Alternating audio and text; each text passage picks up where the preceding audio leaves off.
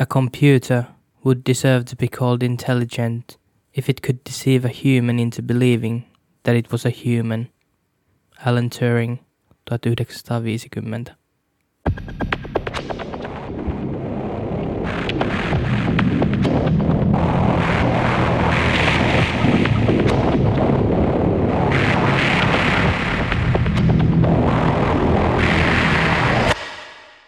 Hei kaikki kuulijat ja tervetuloa Subjektiivinen Todistaja podcastin 8. jakson pariin.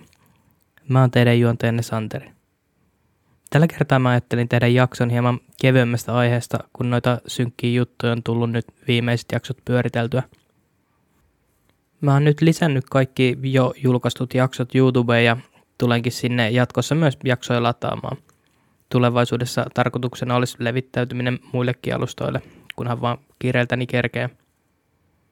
Tämänkertainen aiheemme on Dead Internet Theory, kuollut internetteoria. Se on salaliittoteoria siitä, miten internet kuoli vuonna 2017. Ja lähes kaikki sen jälkeen netissä liikkuva sisältö on ollut vain botteja ja tekoälyn luomaa sielutonta rainaa. Teorian luojaksi on usein mainittu Illuminati Pirate-nimimerkin takana oleva käyttäjä, joka postasi vuoden 2021 tammikuussa teorian usealle sivulle, kuten Agora Roadiin, Wischaniin ja 4chanin alalauta Xään. Mä itse en ole salaliittoteoreetikko, mutta toisaalta mä rakastan salaliittoteorioita. Mulle ne on eräänlaista viihdettä. Tän mä haluan nyt tuoda ilmi, koska vuonna 2022 jo pelkkä sana salaliitto kantaa jo aikamoista jännitettä ja latausta. Tää teoria siitä, että kaikki internetissä olisi vain tekoälyn luomusta, kuulostaa tietenkin aluksi ihan pöyristyttävälle. Mutta nyt viime vuosina paljastuneiden bottitehtaiden takia mä oon ainakin itse muuttunut entistä epäileväisemmäksi netissä liikkuessani. Mietin nyt hetki, kuinka sunkin inboxiin vaikka FB Messengerissä tai Instagram Directissä ilmestyy jotain botteja myymään ja tarjoamaan jotain. Varmaan kaikki on tähän ilmiön törmännyt jossain kohtaa. Lähteinä mä oon käyttänyt tämänkertaiseen jaksoon lukuisia YouTube-videoita, esimerkiksi Chill Fuel, The Y-Files ja All Times-kanavilta sekä The Atlanticin artikkelia aiheesta sekä tietysti Illuminati Piratein alkuperäistä postausta. Tsekataanpa siis yhdessä, onko tässä mitään perää. Joten pitemmittä puheitta, foliohatut päähän rakkaat kuuntelijat ja podcastin pariin. Kuollut internetteorian ytimenä on ajatus siitä, että tekoäly on ottanut lähes kokonaan vallan internetissä. Näin ehdotti nimimerkki Illuminati Pirate postauksessaan Agora Roadilla tammikuussa 2021. Postaus itsessään on suhteellisen pitkä, mutta aika kaoottinen. Siinä välittyy hyvin vahvasti kuvalautoja leimaava äärioikeistolainen retoriikka. Illuminati Pirate itse kertoo kehittäneensä teorian yhdistämällä monia erilaisia ideoita, joita on jaettu ympäri internetin kuvalautoja. Näistä oleellisimpana juurikin 4chan ja sen alalauta X sekä Wischan. Hassu juttu, Wischanin nimi tulee wizard-sanasta. Wizard tai velho on yleinen kuvalaudoilla käytetty termi kuvaamaan stereotyyppisesti yli 30-vuotiaista neitsyttä, joka elää selibaatissa tahdostaan tai tahdonvastaisesti. Itse Illuminati Piratein henkilöllisyyttä ei ole saatu selville, mutta Atlanticin toimittaja sai hänen yhteyden. Selvisi, että hän on tuotantopäällikkö logistiikka-alan yrityksessä ja tosiaankin uskoo teoriaansa täysin. Postauksessaan Illuminati Pirate on sitä mieltä, että internet kuoli vuosien 2016–2017 välillä, ja se on nyt tyhjä ihmisistä sekä täysin steriili. Kaikki sisältö, jonka voisi kuvitella olevan ihmisen luomaa, on tosiasiassa tekoälyn masinoimaa. Teoriassa pääsyyllisenä tähän internetin sterilisaation syytetään tietenkin botteja, mutta myös sosiaalisen median influenssereita, jotka ovat, kuten botitkin, suurien teknologiayritysten hallinnassa. Todistusaineistona väitteelleen Illuminati Pirate kertoo havaintojaan internetin syövereistä. Hänen mukaansa vuoden 2016 aikana nettiin alkoi ilmestyä keskusteluja toisen perään täynnä samoja kuvia, samoja aiheita ja samoja vastauksia. Hänen mielestään se ei kuitenkaan ollut spämmiä, vaan joku tai jokin pyrki lähes lapsen kaltaisella uteliaisuudella oppimaan ja ymmärtämään. Myös Illuminati Pirate itse kävi keskustelua tämän jonkun tai jonkin kanssa ja kertoikin, että kommunikointi tämän postajan kanssa tuntui omituiselle ja luonnottomalle, mutta ei kokenut sitä kuitenkaan pahan suopana. Illuminati Pirate laajentaa havaintojaan argumentoimalla, että kaikki moderni viihde on myös tekoälyn botteja algoritmien luomaa, jakamaa sekä suosittelemaa. Ja jopa ehdottaa, että deepfake-teknologian hyödyntäminen on myös mahdollistanut sen, että koko todellisuus, jossa elämme, olisi vain illuusiota. Teorian argumenttien pohjana toimii myös viittauksia artikkeleihin, joissa puhutaan tutkimuksista, joissa on tutkittu bottien ja ihmisten määrää internetissä. Ja ihan tutkitusti voidaan todeta, että ihmisten luoma sisältö netissä jää bottien luoman sisällön jalkoihin. Tästä päästään sitten väitteeseen, että Yhdysvaltain hallitus käyttää tekoälyä hyväkseen koko maailman huiputtamiseen. Klassinen salaliittoteorian pääpahis siis. Ajatus massoihin vaikuttamisesta on varmasti yhtä vanha kuin koko ihmiskunnan historia. Ihminen on luonnostaan lauma-eläin ja vaikka ennen aikoihin vahvin luultavasti voitti kahdenkeskisen taistelun, tarvitsee vahva johtaja ympärilleen tukijoita. Yleensä tällaisissa yhteisöissä se kaikista vahvin, väkivaltaisia ja psykopaattisen yksilö ei välttämättä noussutkaan huipulle, koska yhteisö on aina yksilöä vahvempi. Monet tyrannien jalkoihin jääneet ovat pystyneet pelkän lukumäärän turvin nousemaan kapinaan. No, miten sä sit otat massat hallintaan, jos pelkät nyrkit ei riitä? Massojen hallintatapoja on monia. Hyvänä esimerkkinä tästä on leipä- ja sirkushuveja. Se oli Rooman valtakunnan aikaan tunnettu tapa saada ihmisten ajatukset pois valtakunnan epäkohdista, tarjoamalla hetken jännitystä ja nautintoa. Toinen vaihtoehto olisi taas iso turvallisuuselin tai armeija, jotka ovat paremmin palkattuja ja ruokittuja kuin tavan kansa. Hyvä esimerkki tästä tulee esimerkiksi Venäjältä, jossa Putinin Rosgvardia eli Venäjän kansalliskaarti käytännössä estää täysin armeijan mahdollisen vallankaappauksen, koska sen johto ja jäsenet ovat lojaaleja Putinille, jolta he saavat parempaa palkkaa ja etuuksia kuin muu kansa. Mutta mihin mä tällä historian luennolla pyrin? No, kuollut internetteoria jakautuu kahteen haaraan. Yritysten toteuttamaan nettimarkkinointiin ja hallitusten toteuttamaan mielipidevaikuttamiseen. Nykypäivänä suurin osa kuluttajista tekee ostoksensa netin kautta. Prosentuaalisesti tämä määrä on Pohjois-Amerikassa 78%, Aasiassa 86%, Euroopassa 83% ja Etelä-Amerikassa 86% vuoden 2020 arvion mukaan. Juurikin tästä syystä suurin osa markkinoinnista sitten luonnollisesti tapahtuu internetissä. Viimeisten vuosikymmenien aikana on syntynyt jos jonkinlaista sissiä influensserimarkkinointia, jota ei välttämättä aina heti alkuun tajua edes markkinoinniksi. Myös meemejä on valjastettu isojenkin firmojen taholta markkinointityökaluiksi, kuin sanomaan, että hei katsokaa, mekin ollaan hip and cool, tosi samaistuttavaa eikö? Sosiaalinen media on myös itsessään luonut firmoja, jotka operoi täysin esimerkiksi TikTokissa ja Instagramissa. Ja mainiona esimerkkinä sosiaalisen median vaikutuksesta on Elon Muskin julkitulot, jotka pystyvät vaikuttamaan lähes minkä tahansa firman osakkeisiin vain yhdellä Twitter-postauksella. Perusideana nettimarkkinoinnissa on se, että mitä enemmän tykkäyksiä ja jakoja, sitä enemmän tulee voittoa. Klikkaukset lisää aina klikkauksia. Siis ihan luonnollinen syy-seuraussuhde. Mä en ole ekonomisti, mutta eikös tämä ole juuri sitä markkinataloutta. Kysynnän ja tarjonnan laki. Mutta mitä jos tämä kaikki klikkien määrä perustuukin ei ihmisten toimintaan, vaan tekoälyyn? ABC News julkaisi artikkeli jo vuonna 2013, jossa kerrottiin Incapsula-nimisen firman raportista. Incapsula auttaa nettisivustoja heidän liikenteen ja turvallisuuden kanssa. He tutkivat tuhansien sivujen toimintaa ja saivat selville, että ihmisten osa nettiliikenteessä on jopa alle 40% kaikesta vuoden 2013 liikenteestä. Ghost Dating vuonna 2018 julkaistussa tutkimuksessa todettiin, että 9,5% Instagram-tileistä on botteja. Käytännössä se tarkoittaa sitä, että vuonna 2018 95 miljoonan tilin takana ei ollut ihminen, vaan tekoäly. Myös Facebook on vuosien varrella joutunut poistamaan miljardeja botteja ja feikkitilejä. Tämänkin jälkeen Facebook on arvioinut, että noin 16% kaikista tileistä olisi botteja ja tuplatilejä. Ja näiden prosentuaalinen kasvukäyrä on koko ajan nousemaan päin. Voitaisiinko myös olettaa, että todellisuudessa bottien lukumäärä on paljon suurempi kuin yhtiöt oikeasti ilmoittavat? Tällä hetkellä edistyneen tekoäly, mistä tiedetään julkisesti, on GPT-3. Kuolleen internetin teoriassa ehdotetaan, että firmat tai valtiot ovat luoneet niin kehittyneitä tekoälyjä, ettei niitä pysty erottamaan ihmisistä lainkaan. Bottien tunnistaminen ihmisistä vaikeutuukin vuosi vuodelta, kun teknologia kehittyy.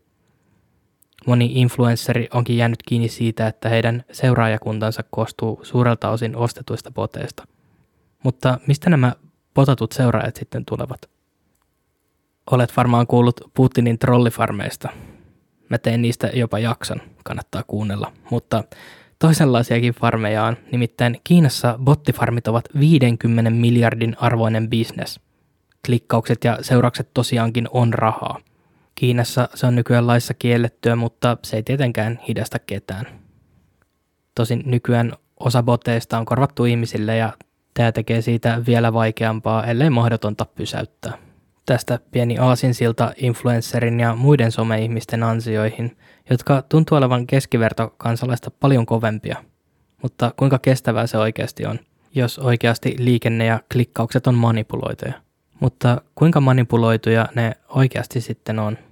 Kun somemainonnasta on tullut jäätävä bisnes, tämä on johtanut luonnollisesti muunkinlaisiin huijauksiin kuin vaan seuraajakunnan manipulointiin. Facebookissa ja muissakin someissa on huomattu niin sanottua feikkiklikkailua, eli siis botit klikkaavat mainoksia, näin hämärtäen rajan siinä, näkeekö mainoksen ihminen vai botti. Näin ollen on vaikea tietää, mikä mainoksen oikea levikki on. Jos sä omistat firman, niin haluaisit varmaan, että ihan oikea ihminen näkee sen mainoksen, eikä botti. Feikkiklikkaukset on aiheuttaneet firmoille päävaivaa juurikin tästä syystä, samalla tuhlaten maidosbudjettia ja tuhoten brändien mainetta. Toisaalta voisiko firmat itse tehdä botteja, jotka nostavat klikkauksien määrää? Näin ollen vääristäen liikennettä ja saaden firman näyttämään paremmalle. Tämä tietysti aiheuttaa sellaisen ongelman, että jos vaikka Google tekisi bottiohjelman, niin mikä estäisi Microsoftia tekemästä vielä paremman bottien tunnistusohjelman? Vuonna 2013 The Times julkaisi artikkeli, jossa kerrottiin, että puolet YouTuben liikenteestä oli bottien luomaa. Määrä oli niin iso, että työntekijät pelkäsivät sitä, että jouduttaisiin pisteeseen, jossa YouTuben omat algoritmit eivät enää pystyisi erottamaan botteja ihmisistä, vaan määrittelisivät ihmiset boteiksi ja bottien postaukset ihmisiksi.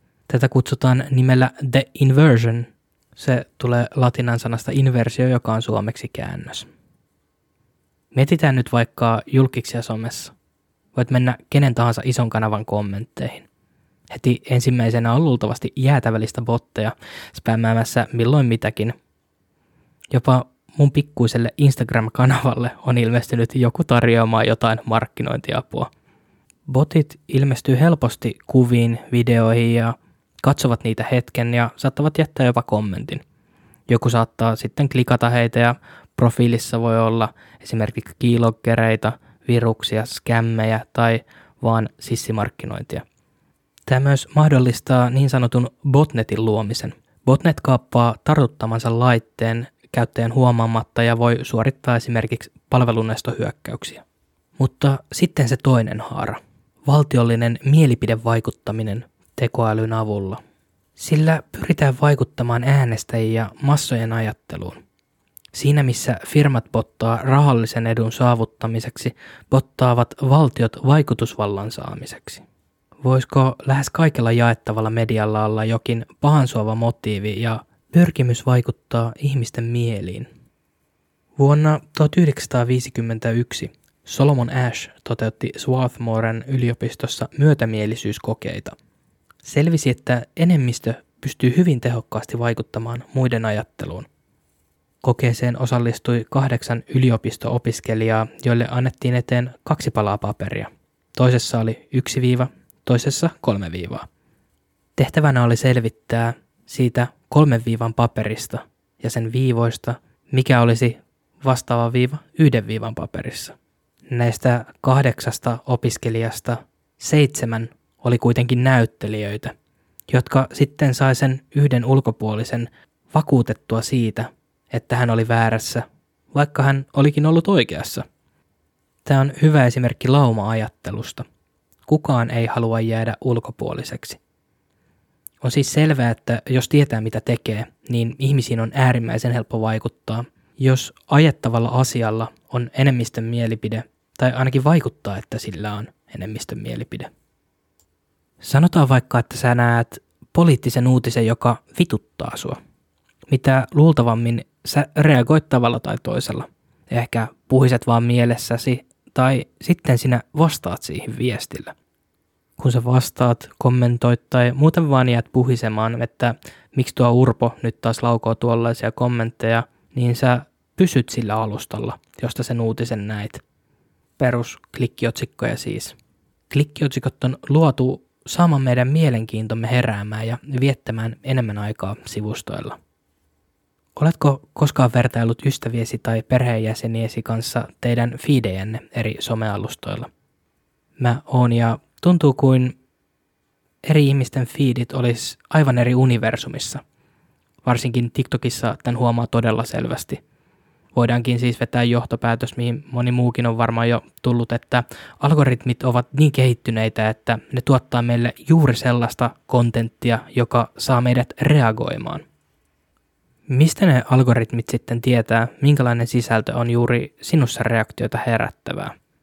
No, sä kerrot sen niille. Kaikki vierailemasi linkit ja klikkaamasi sivut antaa susta käyttäjäprofiilin, jonka perusteella algoritmit tuputtaa sulle lisää. Mulla tuli heti mieleen koomikko Ari Shaffir, joka puhui mielenkiintoisesta kokeilusta, jonka teki älypuhelimellaan. Hän puhui usean päivän ajan koiranpennuista niin, että puhelin varmasti sen kuuli, ja mitä kävikään. Koko hänen feedinsä täyttyy vain koiranpentukuvista ja videoista. Toisaalta kaikki reagoimista ajattava sisältö ei ole negatiivista. Puhutaan niin sanotusta positive feedback loopista. Kun näet jotain kivaa, niin sä helposti jaat sitä eteenpäin. Herää tietysti kysymys, että mikä internetissä sitten on todellista ja mikä ei.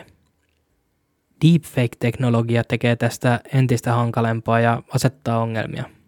Mitä jos esimerkiksi poliitikko tai julkkis muokataan sanomaan esim. Jotain, mistä emme pidä?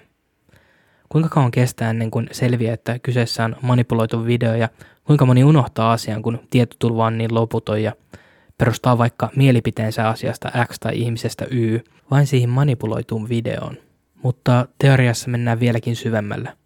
Olisiko mahdollista, että algoritmit pystyy luomaan sisältöä täysin itsenäisesti? Esimerkiksi Googlen algoritmi loisi omia algoritmejaan. Voiko internet laajentaa itse itseään? Tutkimuksiani tehdessä mä törmäsin All Time YouTube-kanavan video, jossa käsiteltiin tätä teoriaa. Video on ehkä kaikista synkin referaatti kuolleen internetin teoriasta. Alun perin internet oli hyvin erilainen paikka kuin mitä se on nyt. Sillä oli vain murto-osa siitä käyttäjäkunnasta, joka nykyään internettiä käyttää. Kärjistään internet oli vain täynnä nörttejä puhumassa harrastuksistaan ja mielenkiinnon kohteistaan.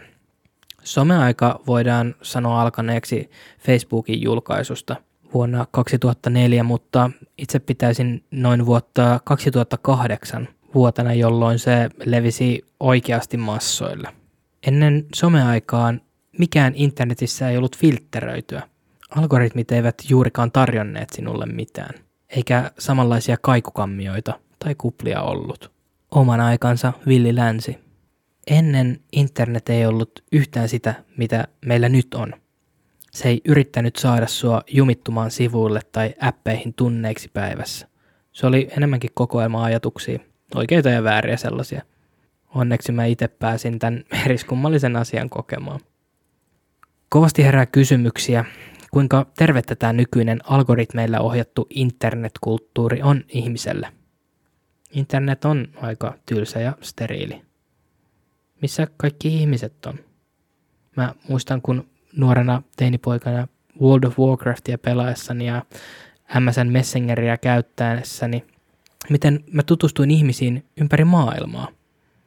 Toki mä oon nykyään paljon vanhempi, eikä mulla ole samaa tarvetta enää sosialisoitua. Jopa videopeleissä tapahtui muutoksia, kun sosiaalinen media nosti päätään.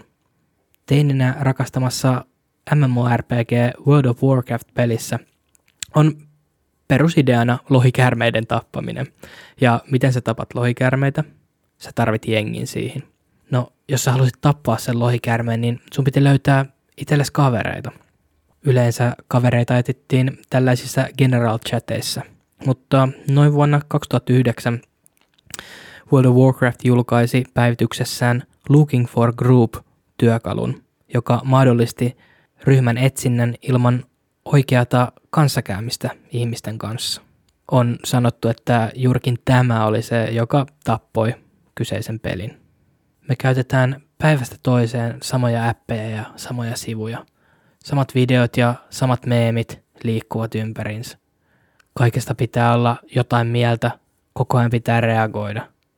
Suutu jo, osta, tuhlaa aikaasi. Näin ainakin kertoja koki All Time YouTube-kanavan videossaan. Ja kyllä mä toisaalta allekirjoitankin sen. Mietitään vaikka YouTubea. Kaikki videot on toistensa kopioita. Samat ideat kiertävät ja kiertävät. Mä mietin ensimmäistä videota, jonka mä näin YouTubessa. Se oli Kola Ollin Kolajuonti Video Remix. Ja vuosi taisi olla joku 2005-2006. No, pientä poikaa se nauratti. Nyt jälkeenpäin mietittynä se huumori oli aika kankeata ja vanhaakin. Samalla kun internet kehittyy, niin kehittyy meidän diginatiivien huumorintajukin. Nykyään kaikki on niin ironista. Argumentti algoritmien puolesta on se, että se auttaa meitä löytämään sitä, mitä me halutaan. Kuinka henkilökohtaisia algoritmit on? Kuinka paljon Google meistä tietää? Luultavasti ihan kaiken. Heräkin kysymys, käyttääkö tekoäly meitä hyväkseen? Oikeisto, vasemmisto, sentristi. Maailma tuntuu koko ajan kahtia jakaantuneemmalta kuin koskaan aikaisemmin. Teorian mukaan meitä ajettaisiin juurikin tähän pisteeseen. Foliohattu kiristyy. Mutta miksi näin tehtäisiin? Voisiko syy olla siinä, että kun ihmiset reagoivat mitä eriskummallisempiin ja turhiin asioihin, niin heidän mielenkiintonsa siirtyy toisaalle. Mietin vaikka maailmaa 10 vuotta sitten. En mä muista niin paljon kahtia jakoa kuin nyt. Kuinka paljon tästä kahtia jaosta on bottien ja tekoälyn aiheuttamaa? Kuinka moni kommentti on botin jättämä? Pyrkimyksenä vaan suututtaa joku ja saada huomio. Kuinka paljon bottien spämmi aiheuttaa aiheenvaihtoa ja alkuperäisestä aiheesta poikkeamista eri internetkeskusteluissa? Vai olisiko meistä tullut kenties botteja? Internetissä on helppo reagoida ja suuttua ja purkaa muihin huonoa oloa, koska emme kohtaa ihmisiä kasvotusten. Kuinka moni internetin käyttäjä laukoisi niitä vihakommentteja kasvotusten toisille ihmisille? Ihmisten vihastuminen ja reagointi on toki ymmärrettävää. Mä itse rakastan monipuolisia mielipiteitä, mutta rankan työviikon jälkeen jaksanko mä oikeasti kuulla, kun joku väittää eriäviä mielipiteitä aiheesta, josta mulla on tosi vahva kanta. Mä suutun ja reagoin.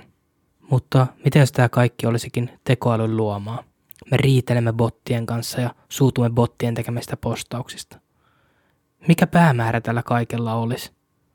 Tarjoileeko joku meille tietämättämme niin sanottua leipää ja sirkushuveja?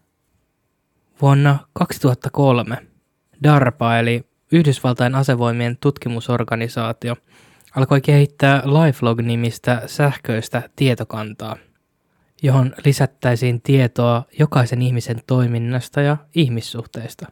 Esimerkkejä tästä ovat luottokorttien käyttötiedot, vierailut nettisivut, soitetut puhelut, lähetetyt sähköpostit, lähetetyt viestit, luetut kirjat ja lehdet, katselut ja kuunnellut ohjelmat radiosta, TVstä ja kaikki ihmisten fyysiset liikkeet GPS:n avulla. Tarkoituksena LifeLog-tietokannalla oli ennakoida ihmisten toimintaa ja hyväksikäyttää sitä.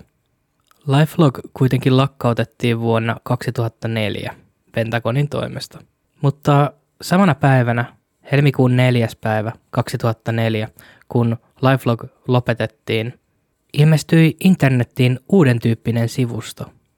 Sivuston nimi oli Facebook. Ja tää ei ole edes läppä. Voitte käydä itse tarkastamassa, että mä puhun totta. No, tää on tietenkin saanut huhut liikkeelle internetissä, että voisiko tää LifeLog olla vieläkin aktiivinen, mutta vaan eri nimellä.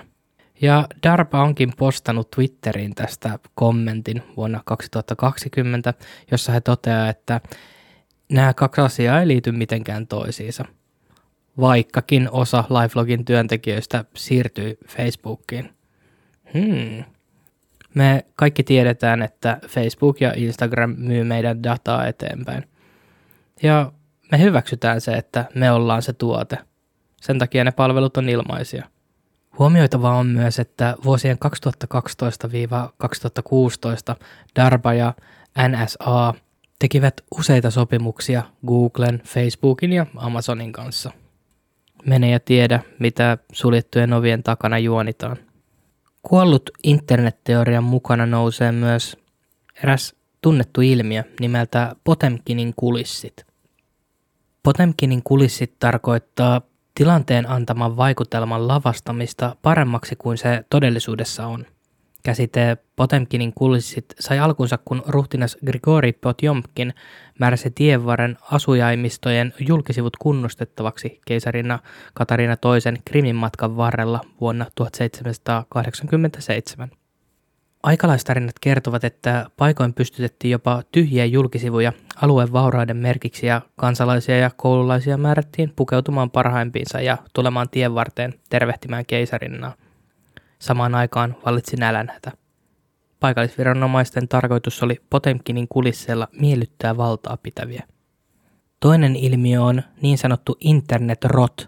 Se on kahden termin content drift ja link rot yhdistelmä. Yleinen käsitys on, että internet vain kasvaa koko ajan ja pinoaa aina datan päälle lisää dataa. Mutta mitä jos internet oikeastikin kutistuu? Hyperlinkit ovat niitä, jotka vievät meitä paikasta toiseen, kun surffaamme nettiä. Mutta ajan myötä hyperlinkit vanhenevat, eivätkä vie sinua enää sinne, mihin alun perin piti. Vuonna 2013 Yhdysvalloissa todettiin, että korkeimman oikeuden sitaattien hyperlinkeistä 49% oli rikki. Tätä rikkinäistä aineistoa sitten käytetään Yhdysvaltain korkeimman oikeuden käsittelemissä keisseissä. Ja nyt mietitään, tämä oli vuonna 2013.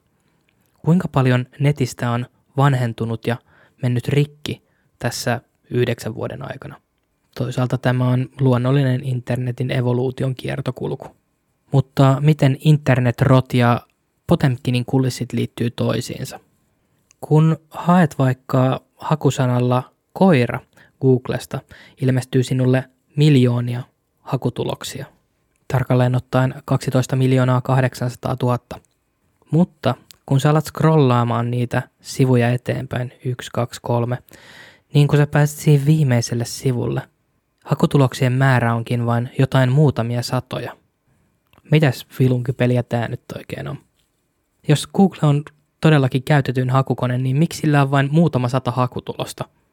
Tästä ilmiöstä käytetään sanaa Google Conundrum. Googlen mukaan Conundrum syntyy vain siitä, kun duplikaattisivuja poistetaan. Mutta olisiko Google oikeasti vaan Potemkinin kulissit? Onko netti oikeasti ihan tyhjä? Miksi Google tekisi näin? No, Google on 1,6 biljoonan Yhdysvaltain dollarin arvoinen. Voisiko tämä, joten maalaisjärjelle ajateltuna voisi olettaa, että Google tekisi mitä tahansa saadakseen itsensä näyttämään paremmalta kuin oikeasti on.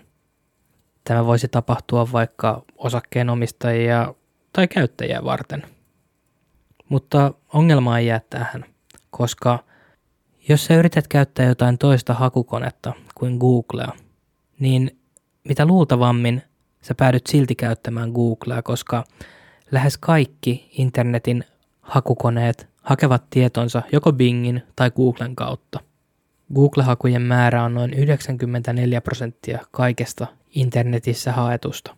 Mielenkiintoinen fakta on myös Googlen motto, eli don't be evil, älä ole paha, että kun kutittaa salaliittonypyköitä. Palataan nyt kuitenkin siihen alkuperäiseen Illuminati Piratein postaukseen. Seuraavaksi mä yritän maalaisjärkeä apuna käyttäen pohtia näitä postauksen pääpiirteitä. 1. Ihmiset ilmestyvät ja katoavat internetistä. Joo, se voi olla ihan mahdollista, että tämä olisikin tekoälyä siirtelemässä itseään paikasta A paikkaan B, tai sitten vain ihmisiä, jotka kyllästyessään poistavat somejaan, tai vaihtoehtoisesti sitten somepalvelut poistavat havaitut botit. Väite 2. Ihmiset, joiden kanssa Illuminati Pirate on ollut tekemisissä vuosia internetissä, katoavat kuin tuhkatuuleen.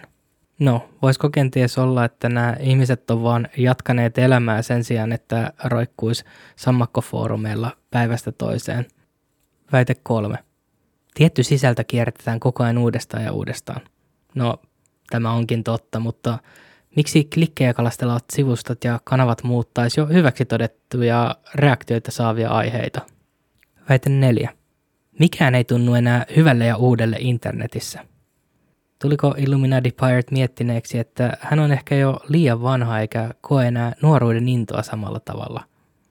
Toki kaikki laajan levikin media on muuttunut aika steriiliksi, mutta valtavirran ulkopuolelta löytyy kaikkea luovaa ja uutta, aika freesiäkin taidetta.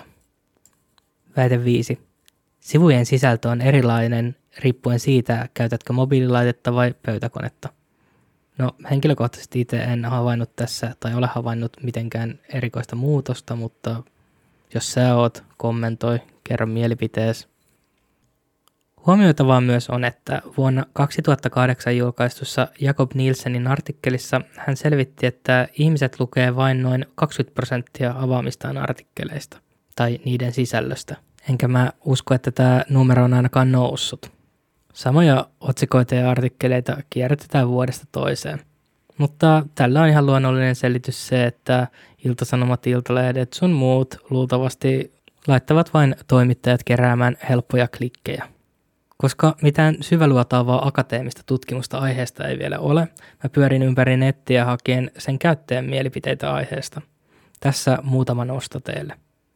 Ensimmäinen kommentti. Kyllä, internet vaikuttaa todella suurelta, mutta se on kuin kuuma ilmapallo. Sen sisällä ei ole mitään. Toinen kommentti. Uskon, että nettiä on yritetty yhtiöittää paljon ja sitä varten on palkattu ihmisiä ja luotu botteja ja internet on paljon huonompi kuin mitä se ennen oli, koska algoritmit kontrolloivat kaikkea näkemäämme, mutta teoria on aika höpsö. Kommentti 3. Henkilökohtainen salaliittoteoriani on, että teoriat kuten tämä kuollut internetteoria suurentelevat oikeita ongelmia naurettavuuteen asti. Pyrkimyksenä viedä huomiota pois oikeista ongelmista, joita he itse aiheuttavat. Näin assosioiden kaikki oikeista ongelmista puhuvat höpsöjen salaliittoteorioiden piiriin. Salaliittoteorioita on maailmassa lukemattomia, mutta mitä jos ne on vähän niin kuin ne Potemkinin kulissit? Juurikin vaan kulissia ja luomuksia, joilla saadaan ihmiset katsomaan muualle. Kuollut internetteoria toimiikin erinomaisesti, koska osa tai osia siitä todellakin on totta. Mä en usko, että kukaan pystyy tai edes väittääkään vastaan sitä, että botit luovat koko ajan jatkuvasti lisää sisältöä ympäri internettiä. Näin tehostaan esimerkiksi tietyn tuotteen markkinointia. Sen laajuutta ja vaikutusvaltaa sen sijaan voidaan pohtia, mutta sinänsä siinä ei ole mitään sen syvällisempää pahuutta. Hassuna yksityiskohtana hieman asian vierestä. Netissä on huomattu useita todistettuja havaintoja siitä, että botit ovat jopa väitelleet keskenään useita tunteja, tajuamatta, että vastapuolella ei ole ihminen, vaan toinen botti. Mulla ainakin tulee heti mieleen Facebookissa ne uutissivustojen kommenttikentät, jotka on täynnä toinen toistaan sekavampaa horinaa milloin mistäkin. Ketä nämä ihmiset on, jotka tykkää, jakaa, kiusaa ja vittuilee muille kommenttikentissä? No, kyynisenä ihmisenä mä sanoisin, että boomereita tai teinejä, joilta pitäisi ottaa ATK-ajokortti pois. Mutta on hyvin mahdollista, että osa niistä on jopa tekoälyn luomuksia. Jos statistiikka bottien määrästä on totta, niin sinäkin olet luultavasti kohdannut sankoin joukoin tekoälyä mielipidevaikuttamassa. Oikeassa elämässä sä voit kohdata sun ystäväs kasvatusta ja sä saat varmistuksen siitä, että hän on oikeasti siinä. Kun sä tutkit älypuhelimessa ruutua, Instagramia selailen, TikTok-videoita katsellen, mistä sä voit tietää, että kyseinen sisältö on aitoa, eikä vaan muokattua tai jopa deepfakeattua? Mihin edes voi luottaa netissä? Mä sanoisin, että varmasti ei oikeastaan mihinkään. Toisaalta, kun me eristäydymme kupliimme ja kaikukammioihimme, samanmieliset ihmiset löytää toisensa. On syntynyt ihan uusia ammatteja, on tubettajia, influenssereita. Kaikenlaisia ammatteja, jossa ihminen voi toimia yrittäjänä ja paeta oravan pyörää. Toki on myös isoja mediataloja ja networkkeja, mutta koen, että nykyään on parempi mahdollisuus olla oma pomonsa kuin koskaan aikaisemmin. On mielenkiintoista ja samalla pelottavaa seurata, miten teknologian kehittyessä tällaiset vaikutuskeinot kehittyvät ja muuttuvat entistä tehokkaammiksi.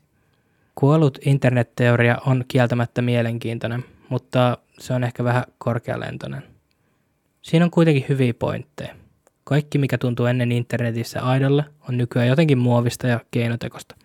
Samalla tuntuu, että varsinkin someajan alettua ihmiskunnan kahtiajako on voimistanut. Mutta onko mä tullut vanhaksi? Olisi mielenkiintoista myös tietää nuorempien sukupolvien kokemuksia tästä. Niiden, jotka synty suoraan somenettiin.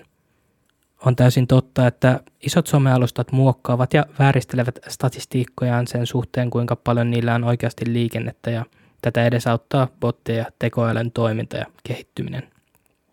Saman hengenvetoon voidaan todeta, että somealustat on myös kehittyneet bottien tunnistamisessa ja niiden vaikutuspyrkimyksien havainnoimisessa. Ydin pitänee kuitenkin paikkansa. Mietitään vaikka TikTokia. Tuntuu, että viikoittain on uusia aiheita, josta kaikki riitelee keskenään. Influencerit ja TikTokkaajat aloittaa biiffejä keskenään tai sit väitellään loputtomasti siitä, mikä on paras laskiaispulla täytä. Mutta se, mikä jo aikaisemmin on sanottu, pätee.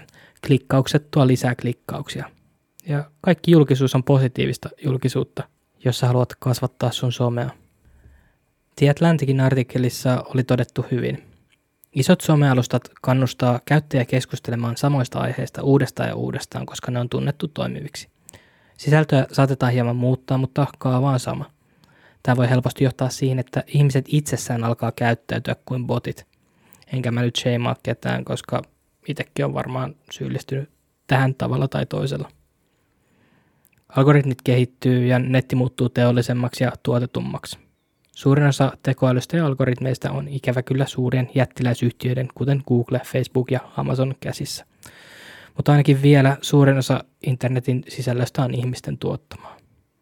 Tai no, mistä sinä sen tiedät, ettei tääkin podcast ole tekoälyn luoma, botin puhuma ja kirjoittama.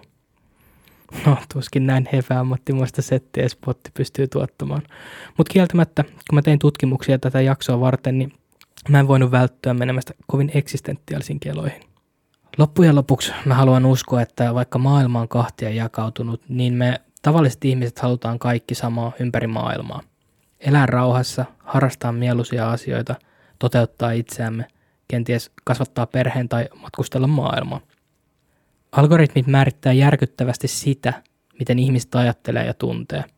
Ellei ole tarkkana, saattaa joutua loukkuun. Miltä susta tuntuu? Mua kiinnostaisi kovasti sun näkemys tästä asiasta. Voit laittaa mulle viestin Instagram Directin kautta tai sähköpostiin subjektiivinentodistaja@gmail.com.